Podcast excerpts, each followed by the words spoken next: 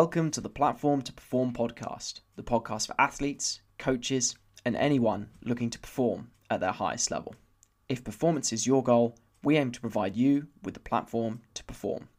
I'm your host, as always, Todd Davidson, and on episode 16 of the Platform to Perform podcast, I have senior strength and conditioning coach at Measure, Validate, and Perform, and uh, Scholars S&C coach for London Broncos, Mike Urquhart. Myself and Mike know each other from our days studying a master's at Middlesex University and also worked together during our time at an all girls school at Downe House.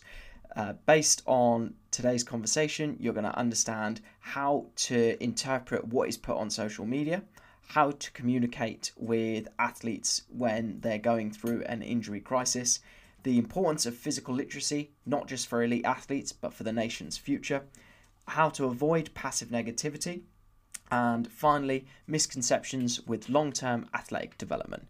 I really hope you guys enjoy the podcast. Let's get into it.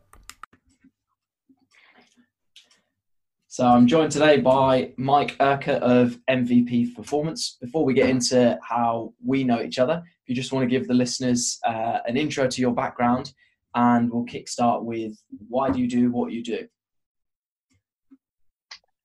Um, so, firstly, has to come through enjoyment. I really, really enjoy um, the variety that comes with S&C, uh, particularly um, working with different age groups at the moment.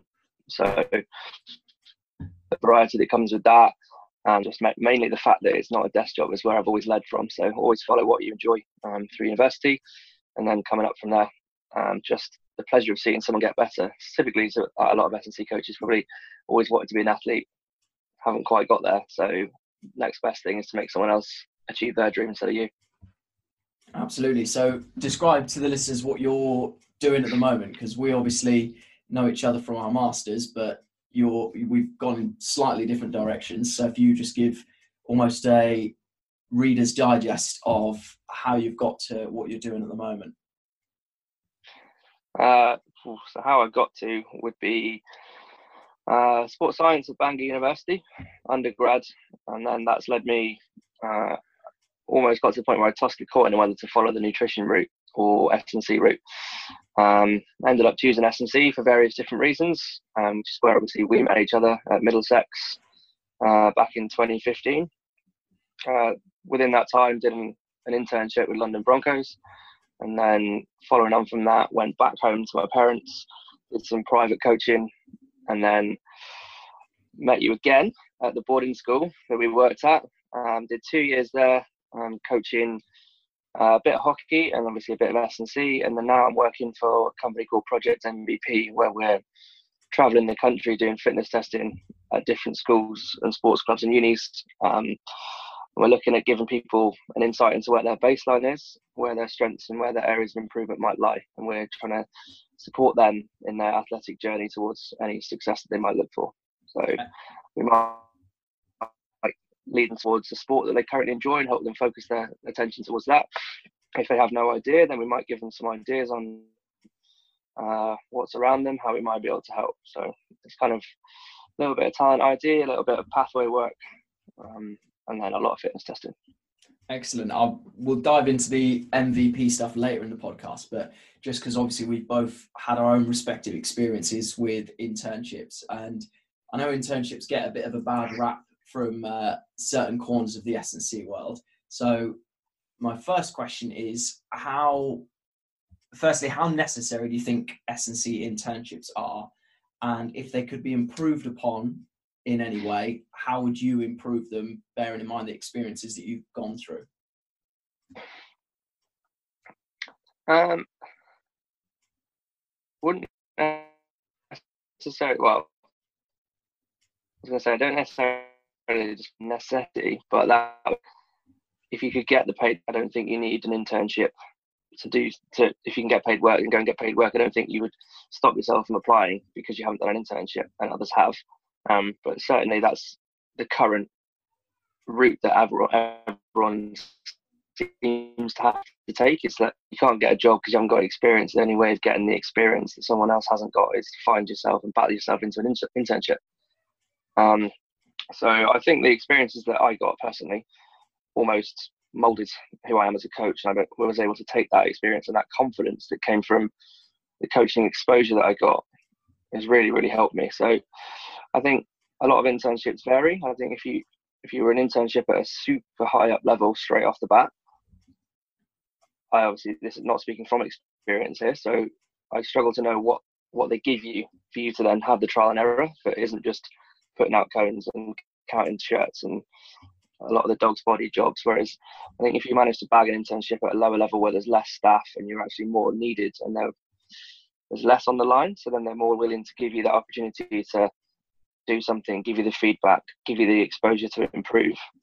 Yeah. I think that's where the value would come. But you can't particularly pick and choose your internships when they're hard to come by and hard to get onto, even if you find a few. So yeah, I think There's... yeah, grab what you can get and then reflect on the experiences you've got and then build upon that. I think. So this this might sound like a bit of an uh, deliberately awkward question, but let's say I'm fresh out of uni and I've got a choice. I can uh, earn money as a pay as a PT uh, down the local gym, or I or I can get an unpaid internship with, let's say, um, uh, a League One or League Two equivalent rugby club, or I can get an internship, or happen to be good enough to be offered an internship at, say, a top level organisation. So I don't know, uh, the FA, English Institute of Sport. So three options: either paid work as a PT, uh, internship with a lower level club or organization or an internship with a top organization, I can only pick one of those three. What would you go for given the experiences that you've had? So, given the experiences I had, I would probably choose the middle option. PT work comes down part of the issue I've had with the latter half of my career so far, which is I've jumped straight into um, the work at the boarding school where we're paving our way through a new project and we're having to design that ourselves and reflect upon it. And you've not had that person higher up the hierarchy to challenge you of those ideas. So going straight into PT work, you're going to have to go with what you think's best, and then the client's not even less than you. So then you don't have to have the whereabouts to reflect on that yourself, potentially without any feedback. Then you've got obviously the level that, that I had a positive experience at, which was obviously the middle order.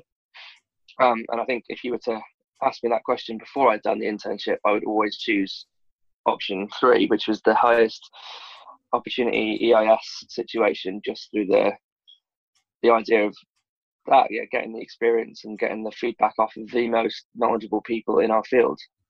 So, obviously, you can seek that knowledge, and whether you, you can get in there and ask the right questions, and you're happy to gain the knowledge through conversations rather than gain that experience through coaching um, and then take your understanding and then apply that trade elsewhere potentially would be beneficial. But for me, physically doing it, physically making those mistakes, speaking to the coach, being given that opportunity to try another warm up a different way, or make sure you invested in that cue, why didn't that cue work, etc. Then that's going to help you when you go if you end up back down at the, the, the school level, where every cue makes a massive difference and everyone takes that cue and they might come back to you three weeks later and go, well, you said that a while ago, and the kids don't forget. And you're like, oh, yeah. oh god, I have slipped up, slipped my tongue almost there, and you've now done something wrong or different for three weeks. whereas when you're coaching players more experienced, they might question you straight away, or they go, well, I don't agree with that, I'm not going to bother. So, yeah, I think having that experience is the most important part and practicing. Do, do you think there's a bit of a so uh, full disclaimer obviously i have done an internship at uh, the english institute of sport um, but do you think there's a almost a little bit of a snobbery either when it comes to applying for jobs or people looking at jobs which obviously i know that you're now in a position where you're looking at candidate cvs but do you think there's a little bit of snobbery from some people within s&c in the sense that for example um, somebody who comes from say 10 years of personal training experience where they've trained their own clients for let's you know almost a decade uh, that would almost get looked down upon versus someone who's done six months of potentially just setting up cones but they happen to have been setting up cones at a higher organization if that makes any sense. Now obviously there's a lot of context missing from that but do you think stuff experiences such as personal training are often overlooked? Um, tough question, isn't it? Um, yeah. Again, think about it. From my, from my experience, uh, brief experience of looking at employers and employees, I, I've I've not not looked above them, and I've always spoken to them and at least given them a telephone interview because um, a lot of the situations come with you. You get an issue with only employing people that are similar to you, so that no one's going to bring a variety of ideas that you might not have thought about before. So you're always going to employ um, people below you that are yourself. Then you're never going to be challenged yourself and have that positive 360 degree management, as some people would call it.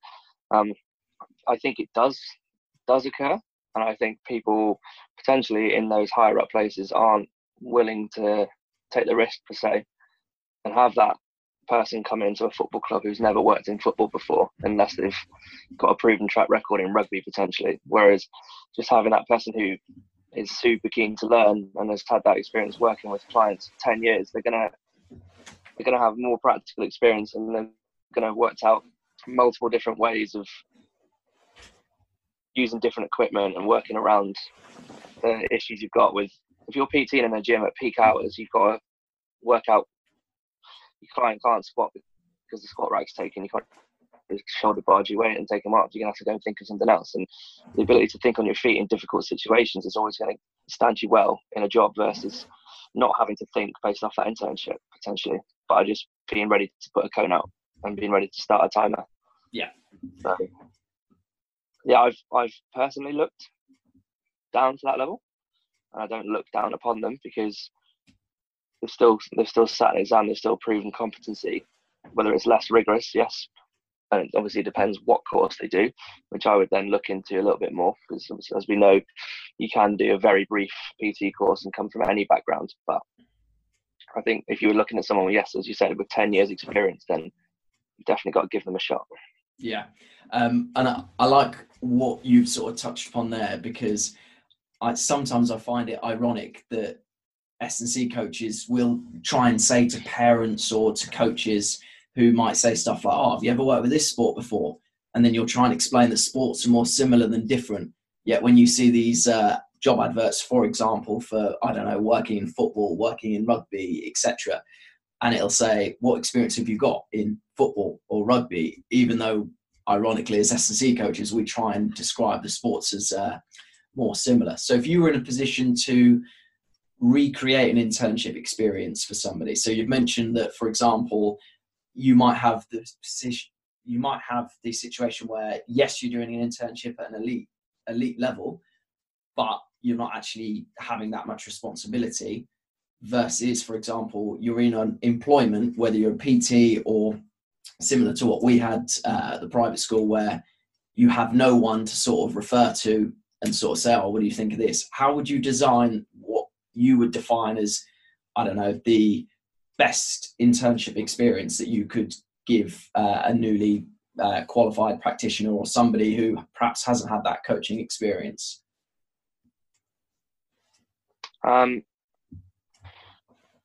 I think I would definitely start with um, introducing structure. So they have a few set roles to begin with. That, for example, in my set role at the start of um, Broncos, I was on uh, skin folds, weighing boys in, doing the protein shakes and the ice baths. So I had to make sure that was done at X, Y, Z timings, and that gave me the structure and it gave me an understanding to the rigidity of a professional athlete's day.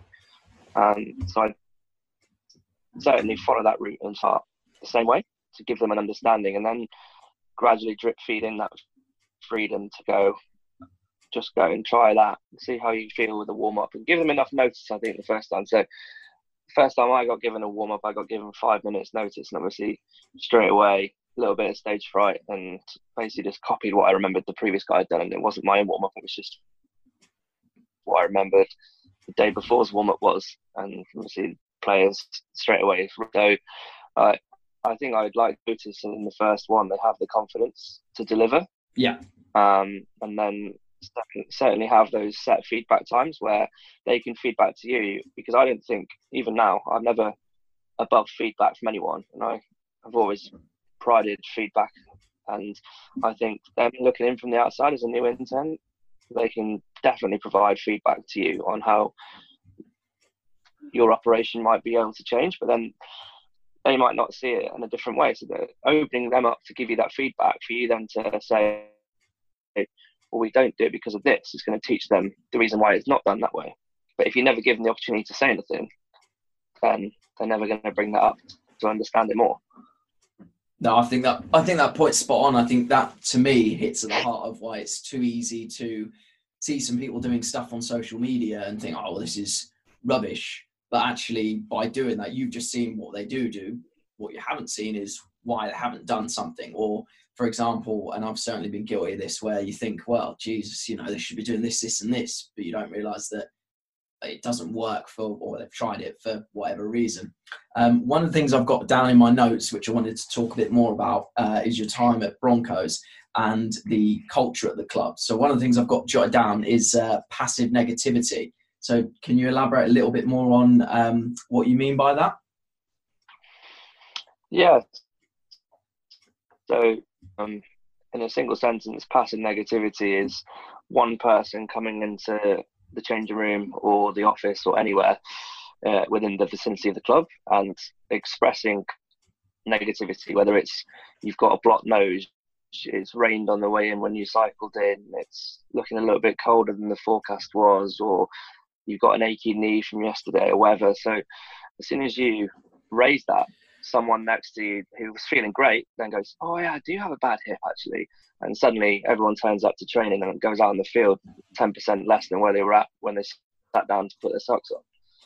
So it's just encouraging the elimination of that. And once again they have set periods of time where you can go and speak to the coach one on one and raise those issues but it's not to just make those issues vocal to 35 players or even amongst the staff. It was it was forbidden for us within the time of training to come in and be like, oh, not, not sure I'm feeling tonight. Like, there's one guy missing. I've now got 15 instead of 10.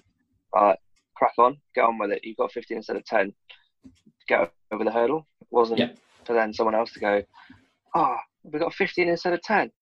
Oh, how am I going to work that out? Like, it's obviously in the planning, and it's in the fact that you've got to bring everyone else's spirits up, so you all go out there and you present yourself in a positive manner so people who are feeling down and have, haven't mentioned anything get that lift. Or they come to you from the side and they speak to you quietly about it if they are feeling in a certain way. It was just yeah the whole don't mention it in a public space at the risk of others coming down.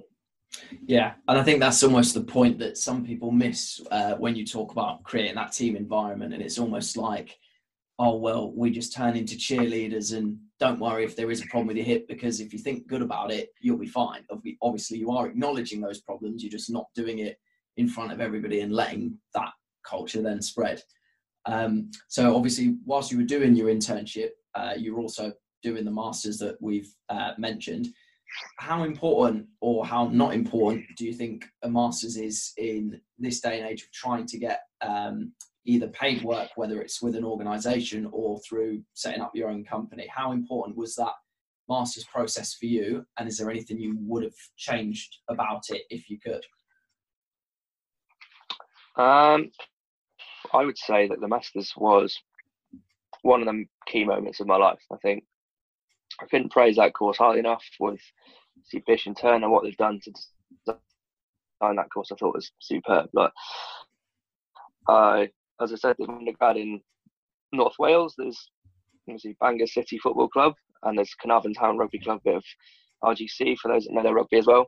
Um, that was probably the limit of the experience you could get within S&C and sports performance in that area, and that obviously then required a car to drive up to 30 miles to get to the club on a, a weeknight and things like that. So that being said, didn't get any experience other than being captain of the hockey team and as part of that having to learn to coach on a Monday night with obviously your peers and things like that. So um, going to London, my idea was if I go to London, there's enough density of clubs around there, I will get experience. Obviously, ended up at Broncos as part of that experience, but I feel like I grew as a person as much as I did in the three years of uni in the one year of that master's course. And I learned more about critical thinking, how to critique papers, understand science, choose the good stuff, negate the bad stuff. Don't just be like, oh, that was a waste of time if I've read a paper that doesn't affect my practice because it's the fact that it hasn't affected your practice means that you're not going to go down a rabbit hole of just trying to chase that what it says. So learning to take a step back and really understand everything. And yeah, I think the corrective exercise module didn't have any knowledge of that prior to going in, and that's one of the most integral parts of taking a look at someone initially. And the knowledge I've gained from that was really, really helpful. So I personally think that the masters, wherever you do it, if you're a distance learner from St Mary's or some of the other courses around the country, I think just getting that exposure and having that next level of thinking and understanding the science is really, really important. Yeah, and like I said, I echo your comments. Like I know that some people, for example, um, went on a CPD at the weekend and they said, "Well, you spend so much finance finance on, for example, furthering your understanding of the science. What would happen if you did it in the business sense?" Um, but I completely agree. I uh, we both obviously managed to publish our master's papers, which we'll get onto uh, in a little while. Um, but one, again, potentially awkward question that I've not written down that I want to ask you is so when I was at the EIS, one of the reasons why they said that they wanted someone with a degree and or master's wasn't because they cared about the intricacies of their sports science knowledge, but was because they just felt like a degree, regardless of what background, gave people a bit of a bullshit filter. So uh, me and you obviously send each other stuff on social media about whatever this person or that person's doing. So my question is, what advice would you give people in terms of having a bullshit filter who perhaps have an interest in sport or exercise, but for example, don't have master's degree, whatever? Um, I think from a most basic level, I, I guess a, we come across people on social media all the time, and it comes from finding someone that you trust. And obviously, how do you gain that trust? You just have to follow them initially, and then start looking at looking at the comments. If you've not got any background, I think social media is a really, really good place if you know what you're looking for. And to know what you're looking for, I think you need to find find someone who then the comments aren't basically slate, slating them, or if they are slating them, look at the person who's slating it and see if they have a reputable fo- following or put out material that seems legit. Then, if they're posting research alongside what they're saying, then obviously you take a look at that research, see if you agree with it. Spend the time going through the methods and things like that. It's going to be a degree and a master's has taken us four slash five years. So, if you haven't done that time, then you should be able to invest the time in looking through the papers at a very detailed level and questioning people. And you might you might question someone and get sat down, but that's a learning opportunity in itself. But I think for us, like throw a couple of names out there, obviously Quinn Henoch and Mike Israetel and a few other people on the nutrition side of the world, like Martin MacDonald and things. They've very popular on social media and people that we've learned to trust what they say and they might call out other people that you also respect, but then you've got that middle ground. You haven't taken yourself sort of down the down the PhD route where you then so strongly believe in one thing that any opposition is, and we're sat in the middle going, "Oh, I can see that point, I can see that point." So, I think, yeah, I think you've got to start just by looking, gaining an interest in just seeing what's out there, and then read into the science, and then try and go, okay, well, Joe Wicks, where's what's his background? And then if he hasn't got a degree, or maybe he has, I've not obviously delved into his life too hard, but you might go, okay, well, he's not gained his experience from somewhere else, but there's a reputable place. Whereas someone else has got a PhD, so okay, well, they've learned to filter the bullshit and then they're filtering it out for me. I'll read on. So I think yeah, it's just a lot of it is trial and error on social media, and people would certainly believe in stuff. The low carb, high fat following is like almost tribal. If you disagree with it, then someone's followers are going to come and attack you until you shut up. But I think the S and C world's a little bit more placid at times. yeah. Uh, no, I, I totally agree. I think that's for me. That's the difficulty is, and uh, this is something obviously we've discussed uh, off air. But for example, uh, both of us spent the best part of. I think actually you might wrap yours up a little bit quicker than I did, but took me two years to go from uh, master's dissertation being handed in to it then being published. Whereas, as you said, the potentially dangerous thing about social media is if I have an opinion and a massive following, then I can put that up instantaneously. Like I, for example, I know I sent you a picture of a sponsored athlete the other day saying about the caffeinated drink and it kicking in just as she'd finished her stretches. And obviously people see that and because it's a supposed reputable source, they jump on that obviously more because it's visually more appealing than say sitting down and critiquing the method of a method of a study. Um, anyway, what I'm trying to say with that waffle is that basically be careful of where something comes from and can you determine whether or not it's a quote unquote fact or an opinion, uh, which especially nutrition studies is even harder to do. Um, so you said you were torn between nutrition S&C, which are obviously fairly easy, or you can see how easily those uh, fields would interact with each other. Um, something you always banter me for is having minimal interests outside of strength and conditioning. So my question to you is, when was the last time that you learned something from outside the realms of S&C that has influenced what you do inside the gym Inside the gym or inside S and C practice? Uh, inside S and C practice. Let's not. We won't go so niche as to say the gym. Um, when will I have? I think it's got to come down to um, working in business now, and my two, well, one one of my bosses is an ex-professional rugby player, and the other one has only ever worked in um, business and recruitment. And he's obviously part of the business without the sports knowledge, but is there to drive the business forward. So I've gained a lot off him in terms of human communication and how to deal with people, how to deal with um, requests and things like that. So something might not be going to plan, but making sure that you can um, deliver the right information at the right time to people who um, may or may not be getting upset.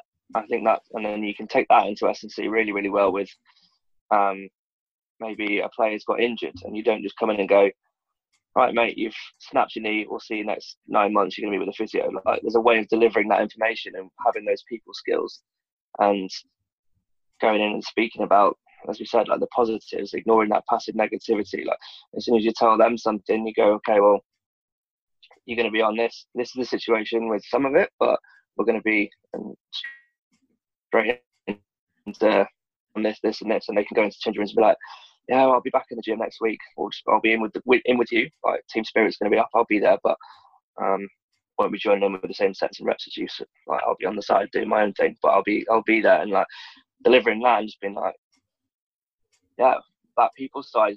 You obviously learn a lot in S and C, but then in business, it's the next level. Like people making make or break life changing deals and based off their engagement with people. Yeah, absolutely. And like I said, one of the, the question I always open my podcast with is uh, why do you do what you do? Just because in the book Start With Why, Simon Sinek says that people don't buy what you do, they buy why you do it. And that just, as you said, comes down to that uh, personal relationship. So how do you balance, for example, let's say I'm your athlete and I don't know, I snapped my Achilles or I blow my ACL.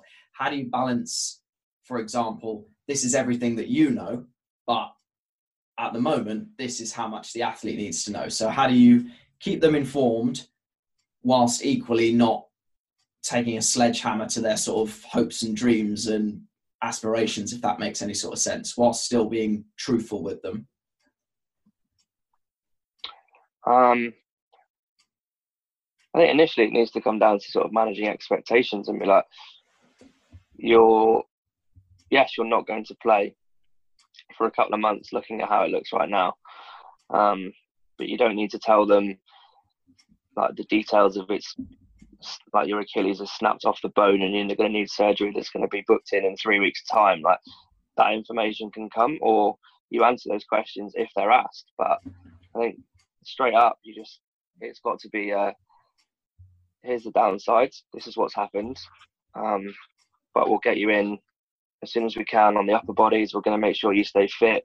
We'll do some conditioning. We'll make sure you're in with this, um, and you've just got to keep them keep them managed. And then when they start to ask those questions about, okay, so when's the when's the first on feet day? Uh, if you go back to that Andy Murray documentary, if anyone's seen that online, the way he's dealt with his injury is unbelievable. And the fact that he's had so many setbacks, but the S and C coach has just come and gone.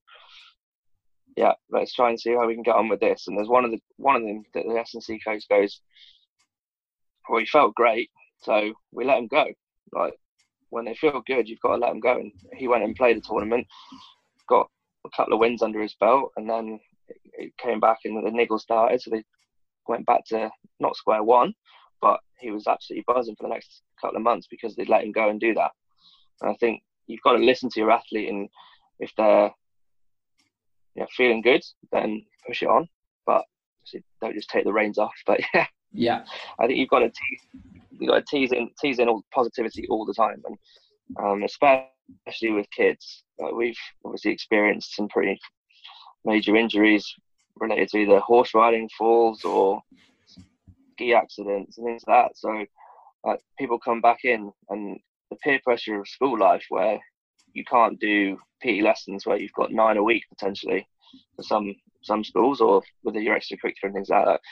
Yeah, you've got to manage expectations. Go, okay, well, we can't be doing this, but we're going to find something else that you enjoy. And someone might go and really begin to enjoy just like the mental toughness required to complete battle rope circuits and things like that, and give them that target to build on. And they'll soon be going from oh well battle ropes was easy then going into like the heat chamber if we go i think in the man city documentary if we're going to put another one is benjamin mendy where he's out injured and they've got him in a 33 degree heat chamber doing ropes cycle sprints this and that whatever and he's like well 80th minute of a game is going to be easy compared to this and he's already reflecting on how this is benefiting him not the fact that he's not out on the grass i think that's yeah integral to the psychology of injury. I think. Yeah, and as you said, connecting it ultimately to the end goal because it's so easy to just consider the physical limitations. But as you said, if it's a professional athlete you're dealing with, or even I don't know, uh, someone a school uh,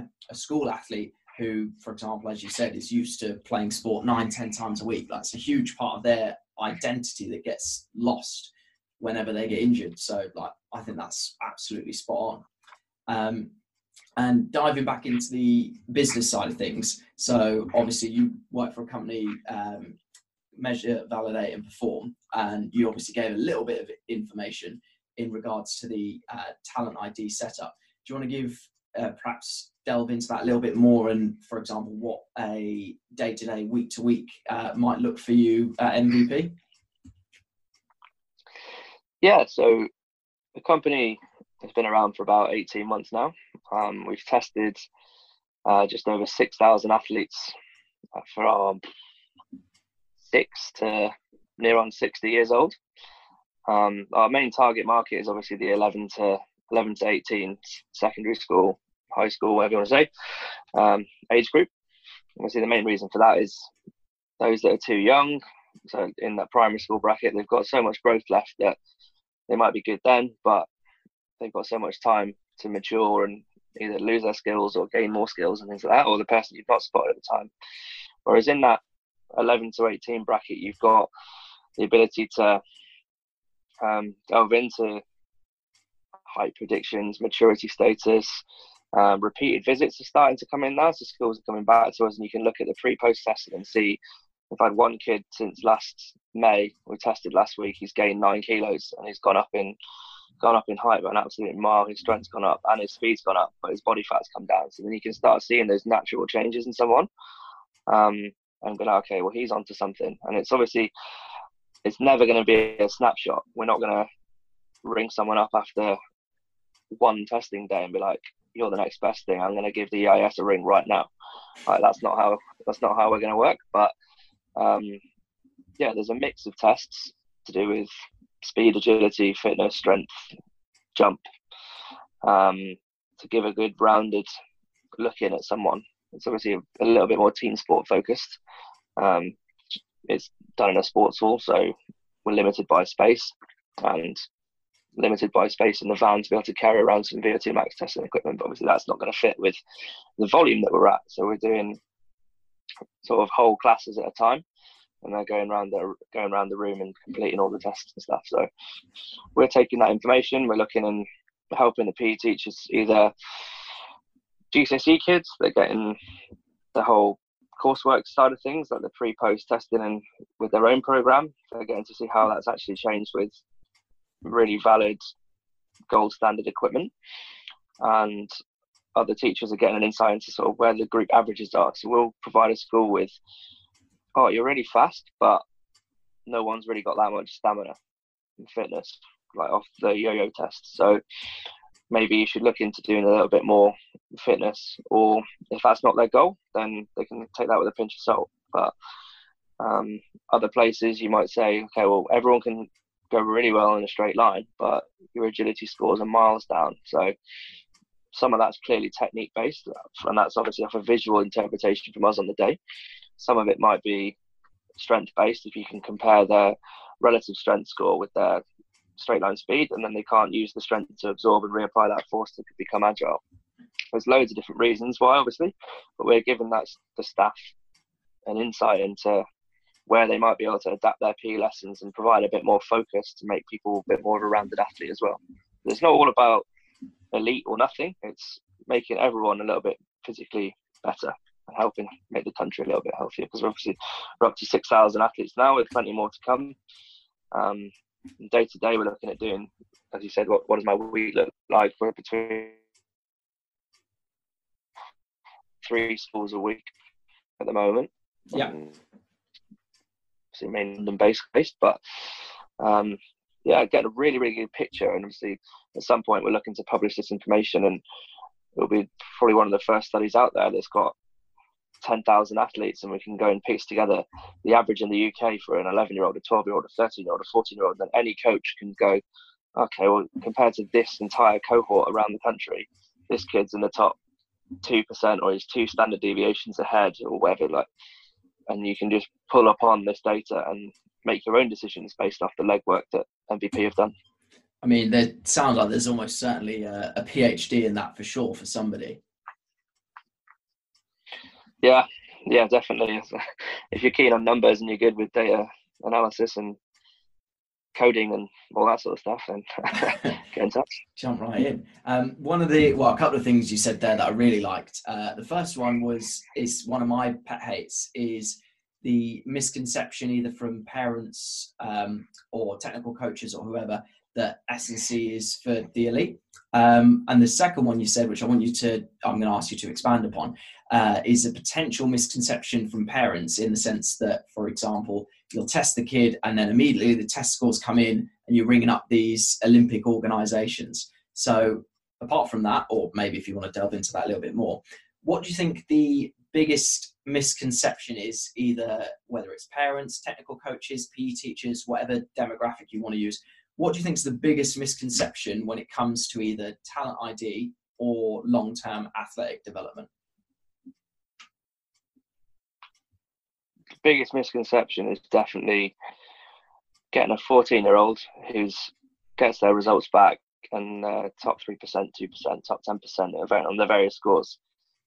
And that kid rightly thinks he's going to make it. And then the other kid who gets bottom half goes, well, there's no point in trying that. I'm not going to get there. And it's that, as you've literally just said, like they're receiving their first time snapshot. It's basically the first time we visit a school, it's clearly baseline testing. We're telling you where you're at now and giving you an opportunity to see where you're good and where you excel and then where your areas of improvement are. And that's what we always describe them as is areas of improvement, not here's your strengths and weaknesses. It's here's your strengths and areas of improvement to become a more rounded athlete. And it's yeah, I think the biggest thing is from coaches historically, uh, they look at a 12 year old tennis player and they're already five foot nine, and they go, oh, we'll have him, and then uh, come 14, the five foot three kid's now five foot 10. He's developed late, but hasn't got a shot because they go, oh, he's not proved himself at an under 12 and under 13 age group. Why would I choose him over the kid who's been here two years? And then suddenly he starts beating him in friendlies, and the next minute you've chosen the wrong guy because you looked and you've stuck with that decision. I think there's got to be an element of being fickle and being like, okay, let's clean slate every time and see how you get on.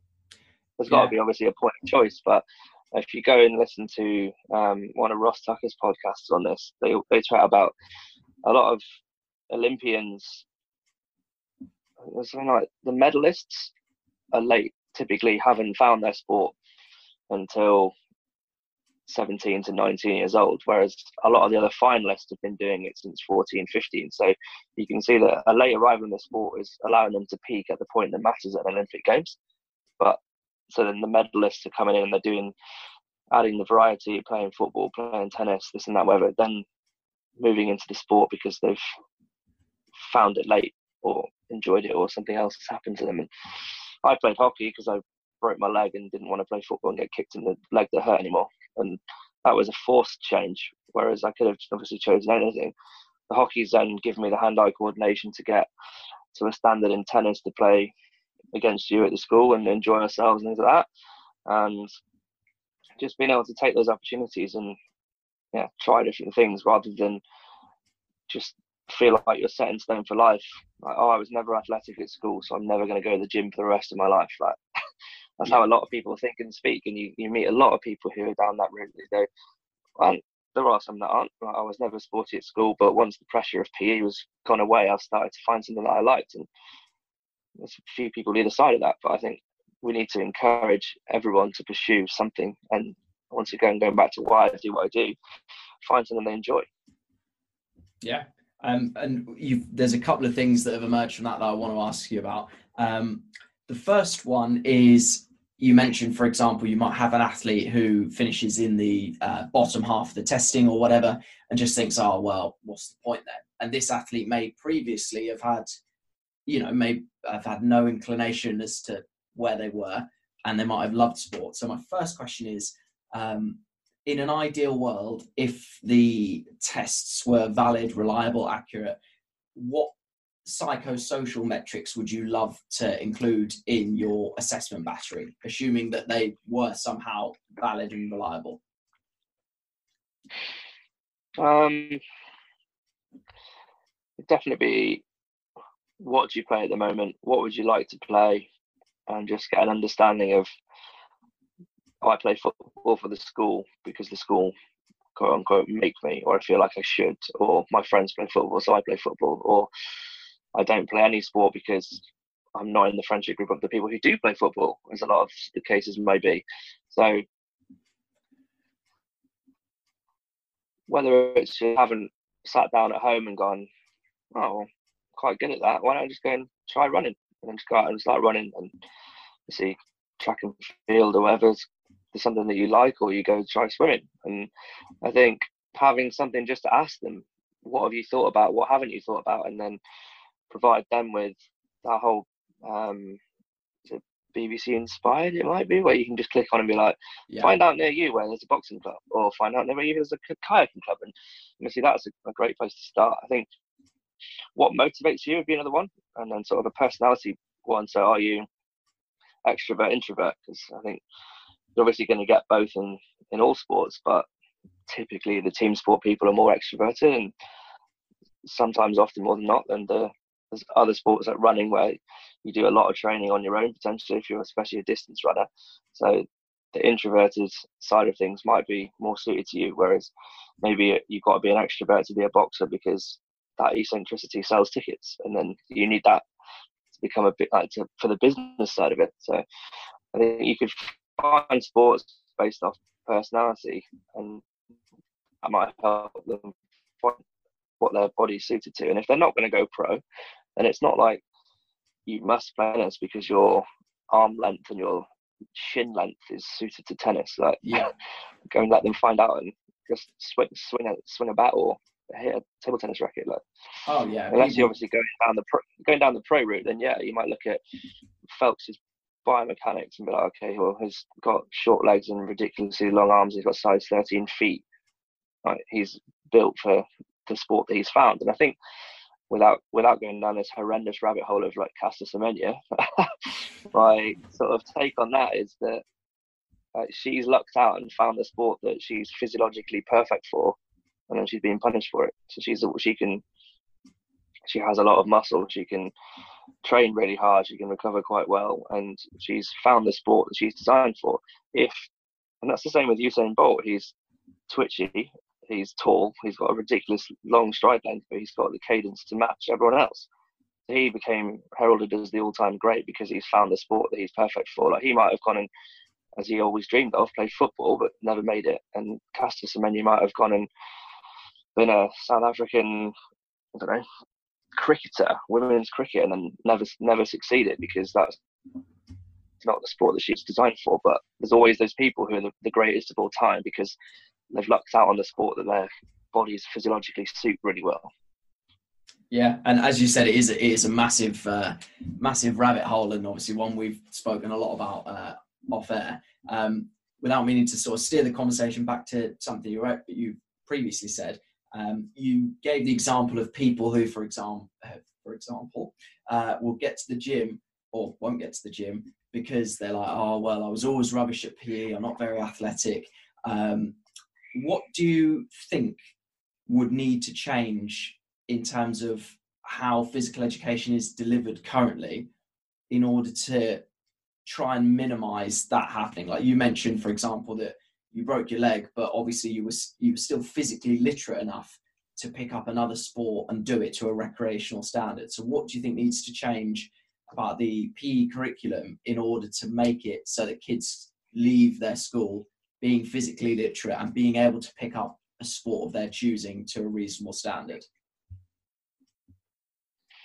Um, yeah, it certainly comes into improving basic physical literacy, which it was a massive goal of ours, um, teaching and letting the kids understand how to move. And um, you might have seen online, like teaching people how to fall is really important because that's obviously going to save an injury and save that time out of a sport. But yeah, teaching people how to move, and then once you can move well, as you know, you can adapt yourself to other sports. But I think the key point has got to be, or a, make that fun. B, evidence the end goal the kids aren't going to understand why they're walking down the line on their tiptoes in first lesson, but they're soon going to be doing plyometrics in four weeks' time and like the introduction to jumping and landing, and that's cool. We're doing rabbit hops over a bench that then becomes a, a box jump, which becomes a whatever else, drop jump into a slap your hand on the wall and get as high as us like that. Everything has to be like shown towards like this works for this reason in sport, and and the people who might not be sporty, then almost become sporty because they've learned how to move well, or when they get a little bit older. So say that that happened from age 11 through 13, so year seven and eight. Um, they hit year nine where there's a little bit more sport going on, there's, um, and then they actually enjoy it more because they're not quote unquote bottom of the class or they're not playing in the F team or something like that. Like people are more likely to enjoy the sport that's on offer because I can see both sides. From us team, you can't go out and teach 30 sports a week or else no one's going to get better because they're not going to then see that first sport until the second year that they're at school. Well, if you go around in two 30 week cycles or whatever, like you can't go and teach every sport under the sun, but you've got to be able to teach someone to adapt to the sport. And as soon as trampoline club becomes available, they can go and bounce around and learn how to flip on a trampoline. And then as soon as the summer comes and they can go and join the cricket club, like they don't want to do that because they've built the hand-eye coordination through throwing and catching the ball in the winter in the sports hall. So it's certainly building those basic skills that can be introduced because the teacher certainly can't learn how to teach every sport under the sun or else the quality of the teaching is going to go down. And the student isn't going to get better by doing a sport once to just to give them an exposure to every sport to find that one kid amongst 30 is like that sport and 29 have hated it and then the next day a different one child is like one sport and 29 have hated it or else the percentage return on that is pretty low whereas the percentage turn on making everyone move well is going to be a lot higher. Yeah, and equally something that we both appreciate as sort of S and C coaches working within a school um, is that you need to obviously disguise that movement, as you said, whether it's bunny hops or you know whatever. Um, and you can't just have, for example, a double lesson of right now we're going to learn to squat. Um, so my next question is: obviously, we learned, well, hopefully, we uh, helped the PE teachers at the school we were based at learn a lot. What are the biggest things that you think S&C coaches can learn from PE teachers?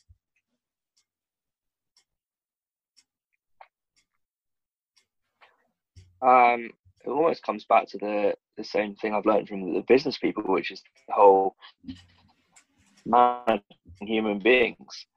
Come into an S and C, if you've only done an internship like we have, you've gone university to a professional internship where they turn up on time, they turn up in the right kit, they turn up knowing what they're about to do, versus 30, 11 year olds who are asking you the most ridiculous questions you've never thought you'd be asked in your life, and just learning how to manage groups and sort of become that bossy person and order people and create efficiency within the lesson. And that efficiency with a, a PE lesson where you have a curriculum to follow, you have set targets to hit, follow over into the S&C gym where you go, okay, well, how can I minimize time wastage on this?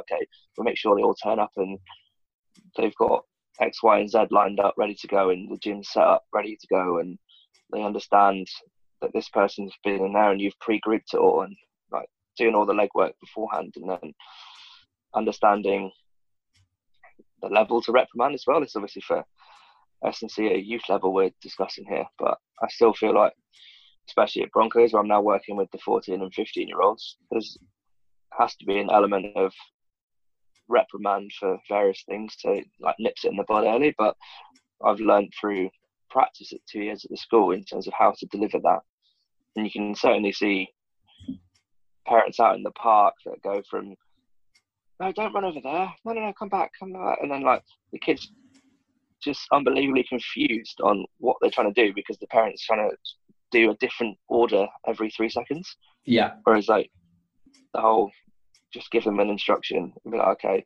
And if they make a different mistake, then that's fine. They haven't done the one that you've told them not to do. Yeah, very true, very true. Um, one thing we're big on um, is that S&C obviously doesn't just improve the physical qualities of an athlete or a person. Um, whether it's stuff you do at Broncos with your own coaching, how do you look to improve the sort of human aspect of the people that you're coaching? This comes down to um,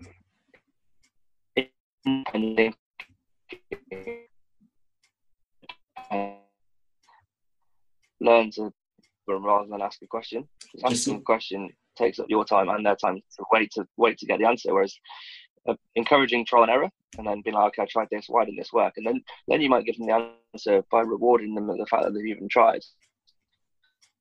I've got a great example over Christmas coaching a few youth athletes, and um, one guy replied, didn't do it, didn't have a dumbbell, and another guy replied, didn't have a dumbbell, used a plate instead. Like it's the same exercise, the same yeah. um, day, and two people have come back with two completely different opportunities to.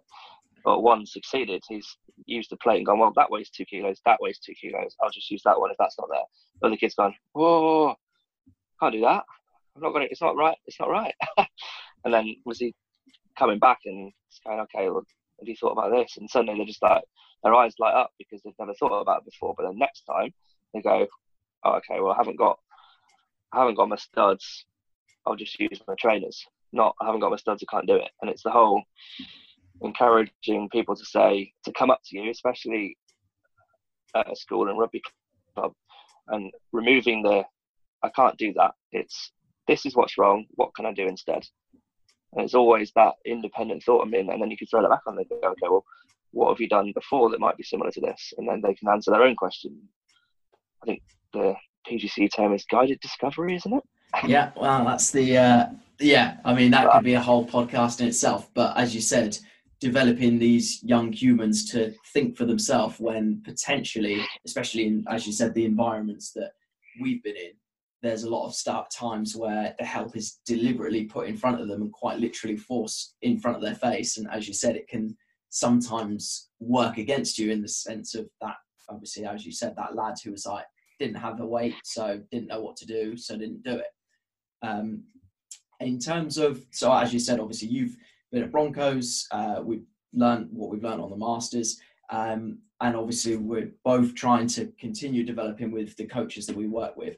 Now, if you could spend a period of time with one coach and their athlete or their athletes, who would you want to spend time with and why? Um, I'm to throw out a somewhat niche reference, but it's based off another documentary I've seen. It's a guy called Buddy Morris, and he was the Arizona Cardinals S&C coach, and he's re- renowned over in America for everything he's done there. And there's a key point in that documentary where he goes goes to the coach. I think we need to back off here. The loads are getting a little high. Boys are getting tired. Head coach goes, "I ain't fucking happening. We need to win." And then obviously he's taken everything that he knows in S&C that what the coach has said, and the coach is in the wrong, and he just goes, "Okay, sir," and takes a step back.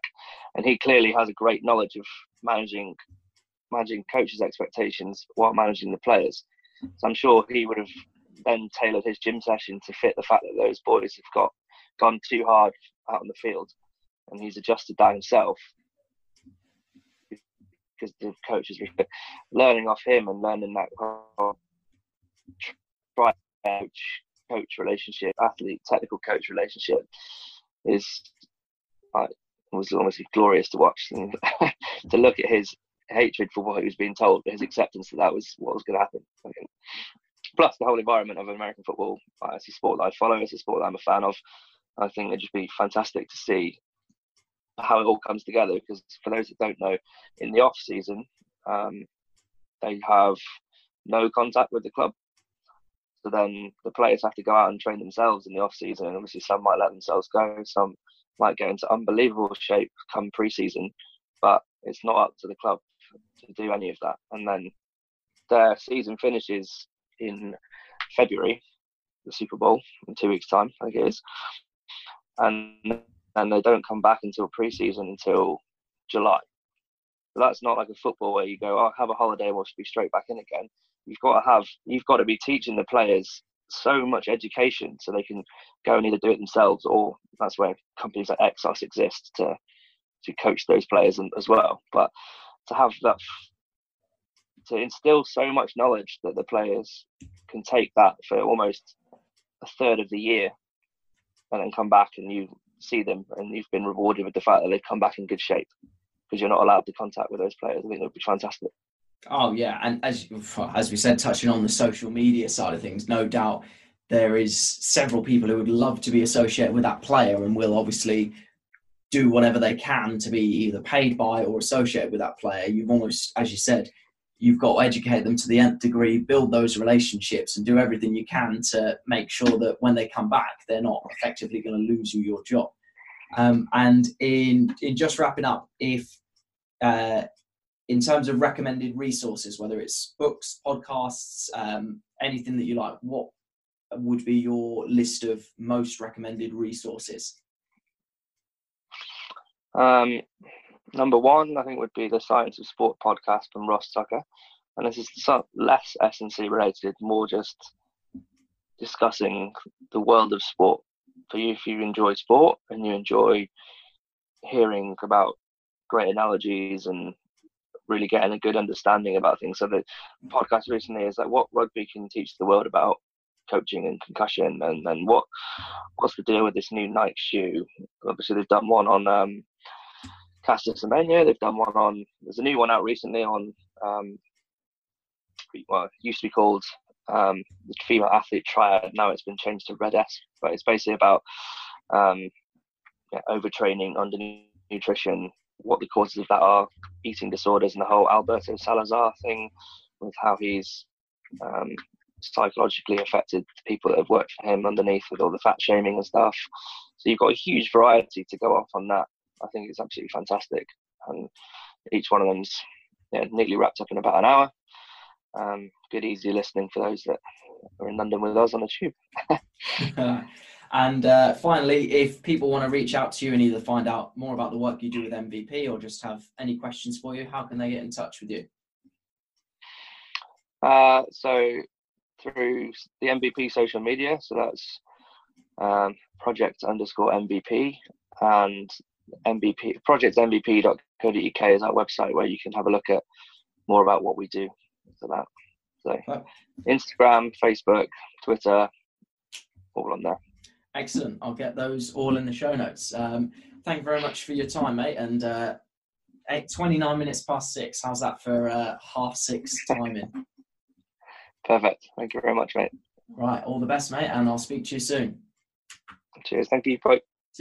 Thank you for listening to episode 16 of the Platform to Perform podcast. If you have any questions or recommendations for future people you'd like me to interview, then get in touch with me via Facebook, Instagram, YouTube at Todd Davidson P2P Coaching. Equally, if you feel like you're in a position to support the podcast, then head over to patreon.com forward slash Todd Davidson P2P Coaching any support is gratefully appreciated, and I will catch you guys in the next episode.